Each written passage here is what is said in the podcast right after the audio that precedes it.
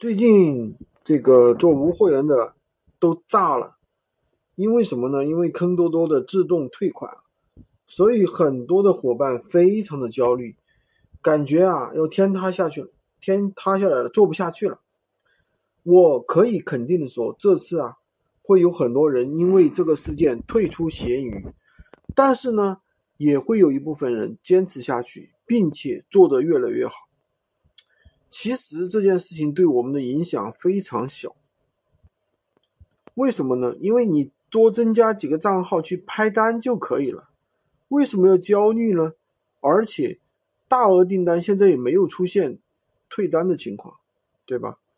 那么换句话说，就算真的拍单做不下去了，大家也不用担心。首先，第一，我这里有高利润的厂家对接的一手货源，对吧？不走多多的，直接给大家发货。第二呢，我也可以告诉大家，在闲鱼上赚钱的三个玩法，认真听。第一呢，就是开鱼店卖电影票。今年啊，春节长津湖的时候啊，我相信很多人都通过卖电影票赚得非常的不错。虽然说利润不高，但是呢，却是一个细水长流的项目。一单少则五块十块，多则几十块、一百块。最关键的一点呢，它可以把客户导流到私域。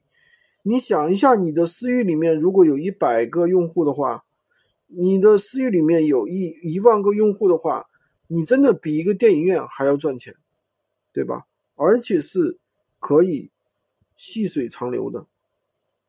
第二呢，就是京东备件库的玩法，就是可以从京东去拿一些便宜的货。可以精细化的运营我们的店铺。我的一个朋友啊，只做了五个店铺，利用京东在闲鱼上去卖货啊，每天都有两三千块钱的一个收入。